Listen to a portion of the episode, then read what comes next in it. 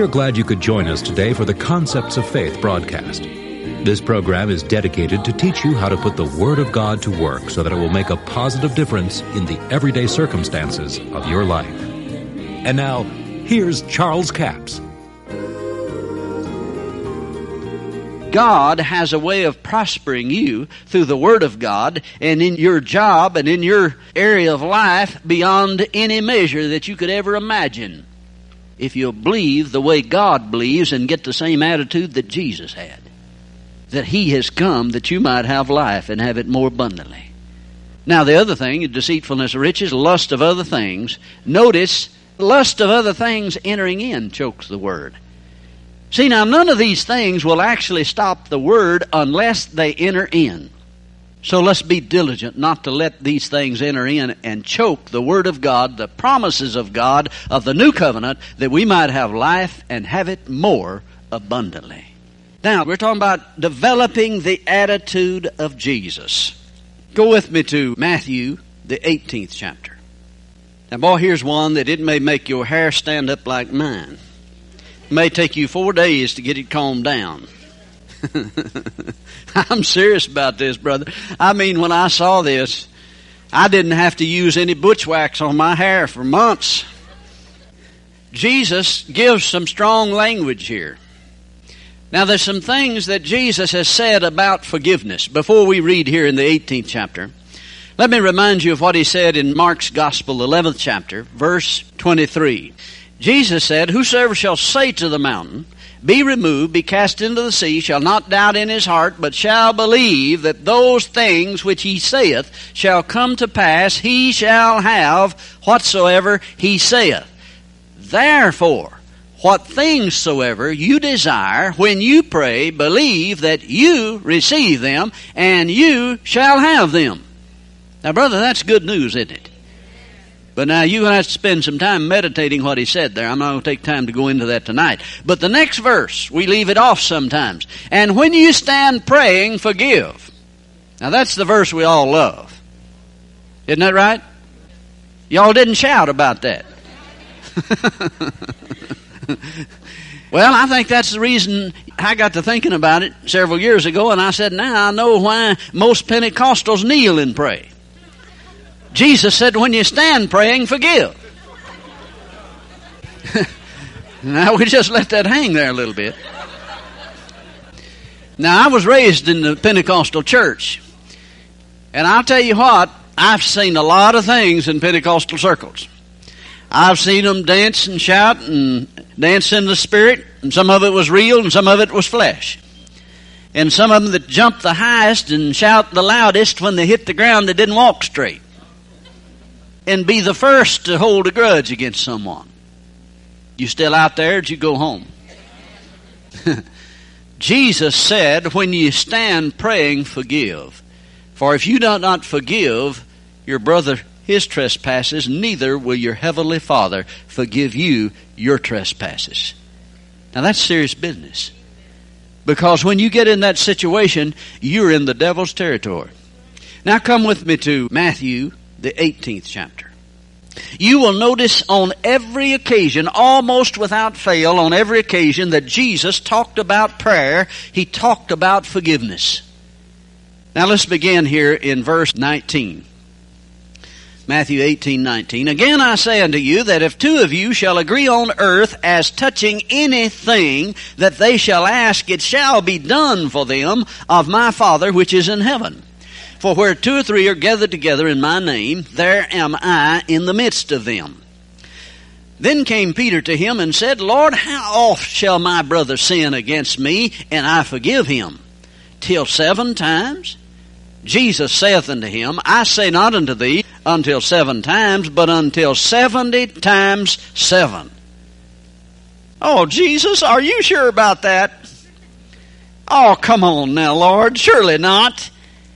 I might could struggle and get by with seven times, but not 70 times seven. That's strong, isn't it? Now listen to what Jesus said.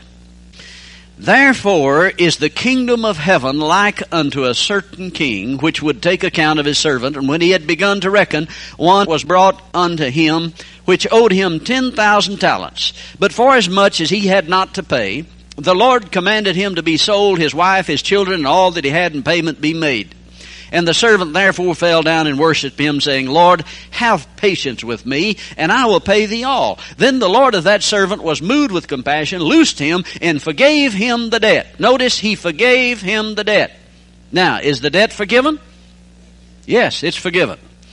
But the same servant went out and found one of his fellow servants, which owed him a hundred pence, which is about seventeen dollars. Now, he's been forgiven of a debt of ten million dollars. Now, he finds a guy that owes him about $17. He laid hands on him, took him by the throat, saying, Pay me that thou owest. And his fellow servant fell down at his feet, besought him, saying, Have patience with me, and I will pay thee all. And he would not, but went and cast him into prison till he should pay the debt. So when his fellow servants saw what was done, they were very sorry and came and told unto their Lord all that was done. Then his Lord, after that he had called him, said unto him, O thou wicked servant, I forgave thee all that debt, because thou desirest me. Notice, he says again, I forgave thee the debt. Now, I ask you, does he owe the debt? No, the debt is forgiven.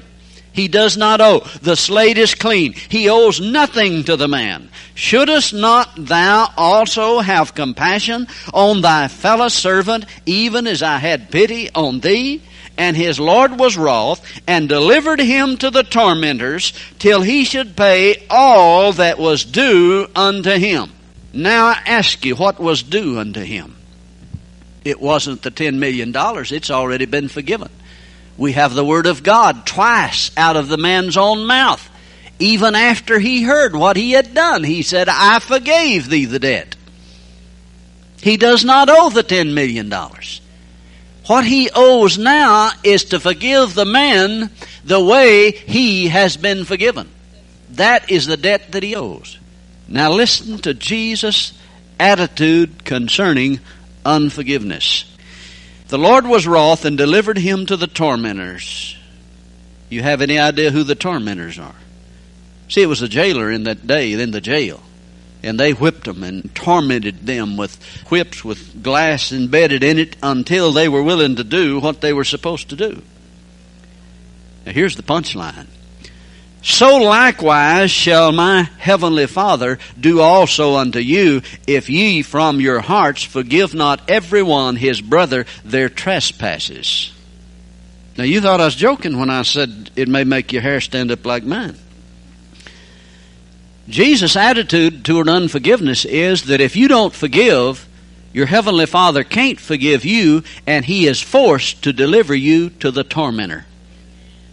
Satan demands to have you, and God can't do a thing about it. You're in the devil's territory. You are headed for trouble, disaster, things that will happen, and then many people will say, well, now they were such a good Christian. I just don't understand why God allowed this to happen. God didn't have a thing to do with it. Jesus says himself, so will your heavenly Father do unto you. Not that He wants to, but you see, you walk out from under God's provision of protection. And I'm convinced in these last days that you're going to see more of the manifestation of even of God's judgment upon people that are fighting against the gospel of Christ, knowingly doing it. Now, you know, you've got a lot of people doing it ignorantly. But there's going to be some swift judgment come upon people because they knowingly working and fighting against the Holy Ghost. And you're going to see a lot of Christians in bad trouble because they will not obey the Word of God. See, as you approach the end, it must be precept upon precept, line upon line, and not deviate from it we must develop within our hearts the attitude of Jesus in these last days. Because there are problems coming to this earth. There's darkness on every hand. But folks, I got good news for you. When there's darkness all around, you can walk in the light. God wants us to walk in the light. You see, the world is walking on in darkness. As they come closer to the end of time, they're coming closer to the kingdom of darkness. So their darkness is growing darker. And they don't know it what they're stumbling. Destruction is going to come on every hand because they have no light. But you see, in the same time frame, we that are born of the Spirit of God and endeavor to walk in the will of God, as we get closer to the end of time, to this triangle of the end, we're coming closer to the kingdom of light. So the light is growing lighter. And our wisdom should be more profound. And the light of God should be spread all around, you see. And we should walk free from these things. But you see, we must develop the attitude of Jesus. We must forgive. This is not a suggestion on Jesus' part here. He tells you exactly what will happen. Satan will demand to have you to sift you as wheat, and then you're out of God's hands. Then don't blame God for what happens. But thank God. Jesus said, I am come that you might have life and have it more abundantly. Praise God. I appreciate you joining us for the Concepts of Faith broadcast today. I trust you've been blessed as we've taught concerning developing the attitudes of Jesus. Now, this is the last day for the CD offer number 7231. It's entitled Fighting the Good Fight of Faith. Two CDs for $15 plus $4 postage and handling, a total of $19. Paul said, Fight the good fight of faith. Lay hold on eternal life. Well, there is some struggle. And Paul said, We wrestle not against flesh and blood, but against principalities and powers but you know, so many people, they're going to fight the devil. They're going to fight this. They're going to fight that. If you're going to fight the devil, you're going to lose. Jesus already fought the devil. He won the battle. He has the victory already. He has already defeated Satan. He's a defeated foe. You just need to enforce his defeat. You don't need to try to fight the devil. You just rest in what Jesus has already accomplished. And he overcame the world, the flesh, and the devil by the blood of the Lamb and the word of his testimony. On the Mount of Temptation, he defeated Satan with three words, basically, it is written. And that's all he would say was what God had wrote down. I mean, he just said, if it's written down, that's the way it is, and he quoted the Word of God. You need to know that the good fight of faith is a fight that you win I tell people a lot of times, you know, just read the red and do what he said. If you don't know anything else to do, just get you a red letter edition of the New Testament, read what's in red, and do what he said. Jesus said, Whosoever shall say to the mountain, Be removed, be cast in the sea, shall not doubt in his heart, believe what he's saying will come to pass, he shall have whatsoever he saith. He says a lot of other things that'll get you on the good fight of faith. That's offer number 7231, entitled fighting the good fight of faith. Two CDs for $15 plus $4 postage and handling, a total of $19.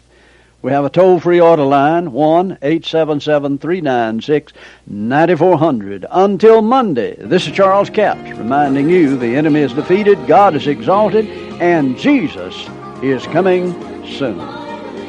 To order the product offered today, call 1 877 396 9400 or write Charles Capps, P.O. Box 69, England, Arkansas 72046.